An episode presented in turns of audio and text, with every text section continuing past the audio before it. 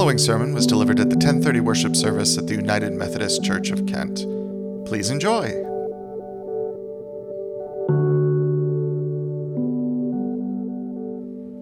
In Dublin, Ireland, in 1789, when he was 86 years old and just two years before his death, John Wesley, one of the founders of our Methodist movement, finished writing a sermon that he had been thinking about and praying about for quite some time.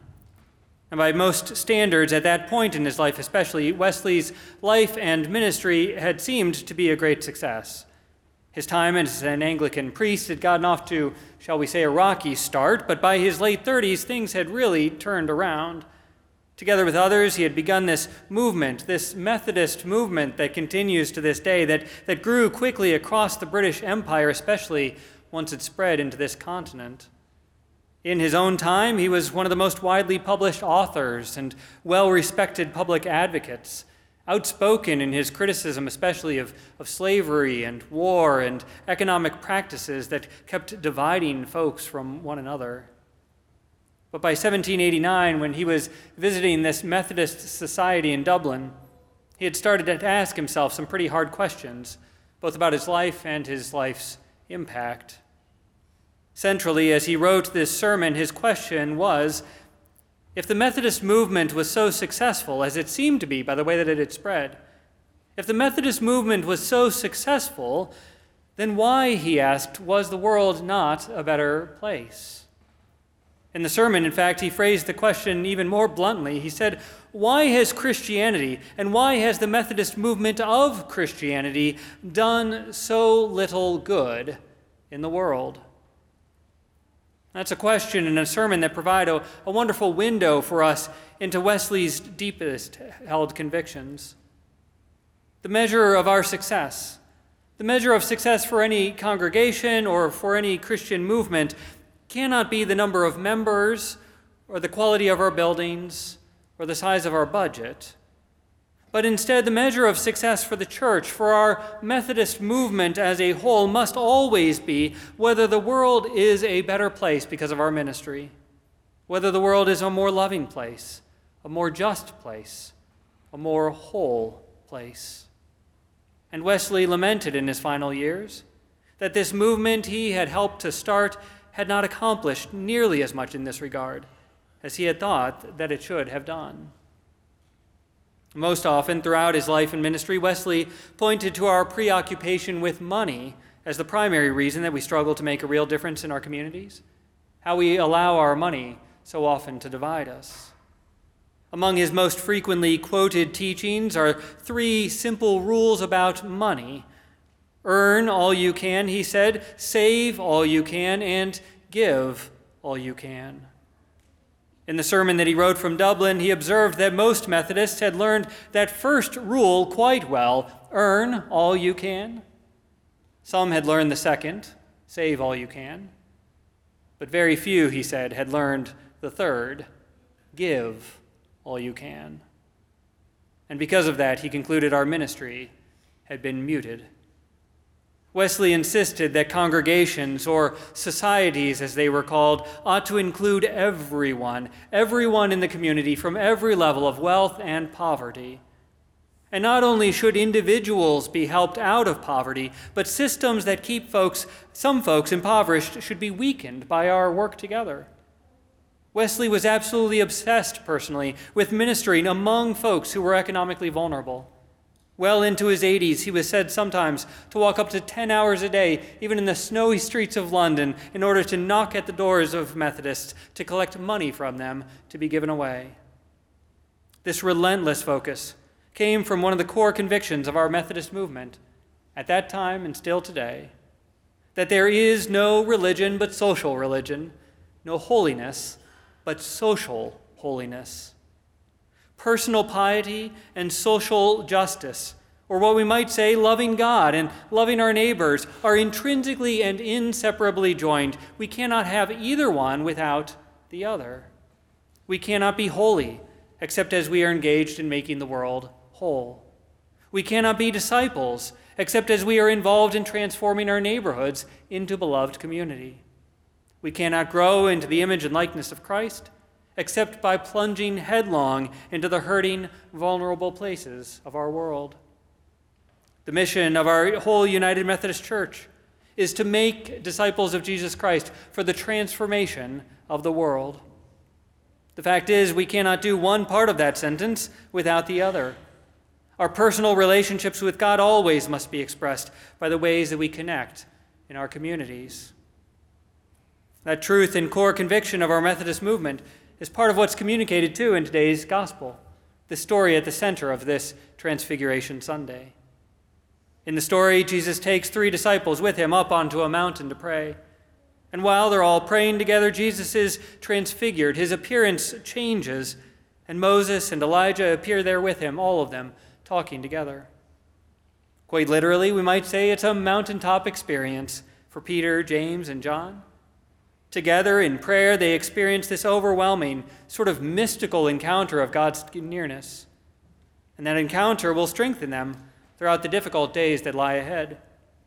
It's the reason that we read this story on this day every year, on this bridge day between seasons, just before the difficult days of Lent begin. But Peter, Peter doesn't want to be strengthened for difficult days ahead. Peter wants to stay on the mountaintop. He'd much rather hold on to the encounter.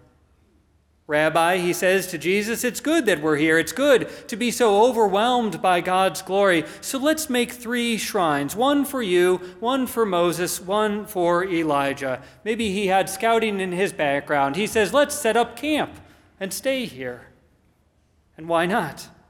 Of course, Peter doesn't want to return to the conflict, the challenge that's been swirling and growing around Jesus. Who would? The world's a messy place. Of course, we'd rather life's high points could just last and go on forever. We'd rather savor falling in love without having to do the dishes or manage the household finances or change diapers or all the rest. We want to experience the mountaintops and just stay there. Experience closeness with God without all the complications of living lives committed to personal and relational and social transformation. And yet, that's not where the story ends. As the story is told to us, Jesus doesn't accept Peter's offer to set up camp and stay there. Instead, after the disciples are told to listen to Jesus, immediately they head back down the mountain. That is, back into the valleys, the countryside, back among the people where ministry happens. After their mountaintop experience, Jesus leads the disciples back into the neighborhood.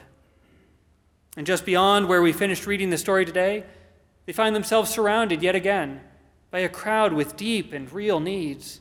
Folks who are arguing with each other and dividing themselves into separate little tribes, folks needing healing from emotional and, and physical and political and economic pain. That's the truth of this story, and it's the truth of our lives as well. That a full life always leads us from contemplation into action, from devotion to dirty hands, from prayer to protest, from meditation to ministry, from, from glimpses of heaven to a life committed to making heaven on earth real for all. Mountaintop experiences are wonderful and life giving, uh, but they cannot be where we stay.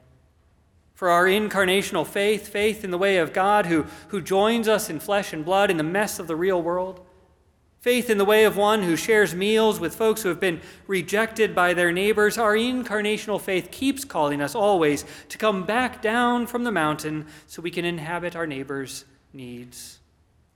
Our relationships with God don't remove us from those needs, just the opposite is true. Our faith plunges us straight into the heart of them.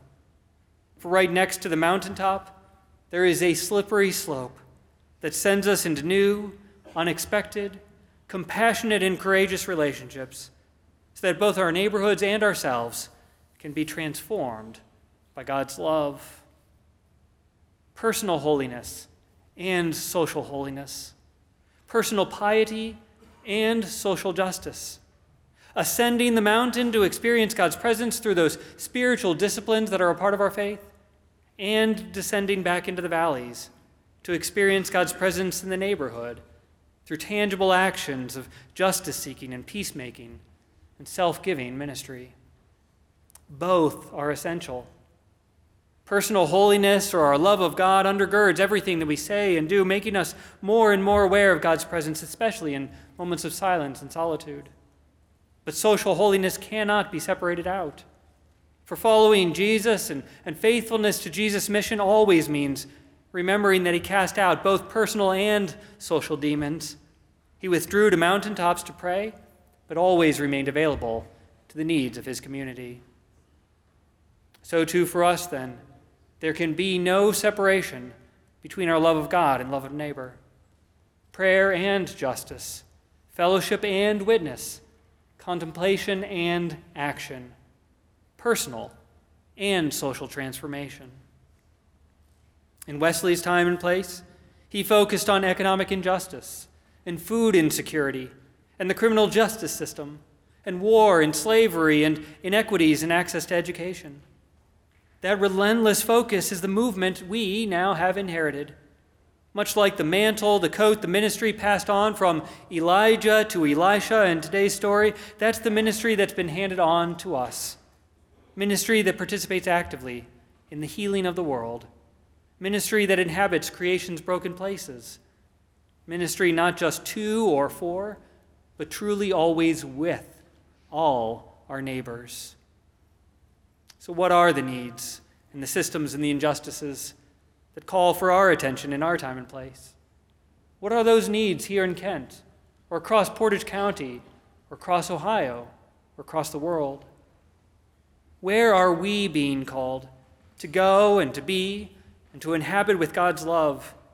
Together as a congregation, living together like a, a pebble of God's love dropped into our neighborhood, sending out ripples of belonging and care. Or to paraphrase Wesley's question, is our local and global neighborhood becoming a better place because of and through our ministry? Well, thanks be to God. In so many ways, I really believe that it is. Just in the few months that I've been blessed to be among you all, from what I've seen and heard and experienced, I really believe that it is. But now, what's our next step in that ongoing work toward healing divisions and caring for creation? and ensuring that everyone has access to the basics we all need. Whatever it is, by God's grace, may we stay open to it, open to God's call, open to Christ's invitation, open to moving week by week with the Holy Spirit from worship into ministry, from this place into our community, so that we and our whole neighborhood may be transfigured, transformed together into the fullness of God's beloved community. By God's grace, may it be so.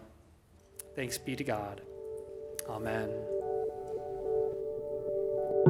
Thank you for listening to this edition of the United Methodist Church of Kent Sermon Podcast. For more information about the church, visit www.kentmethodist.org.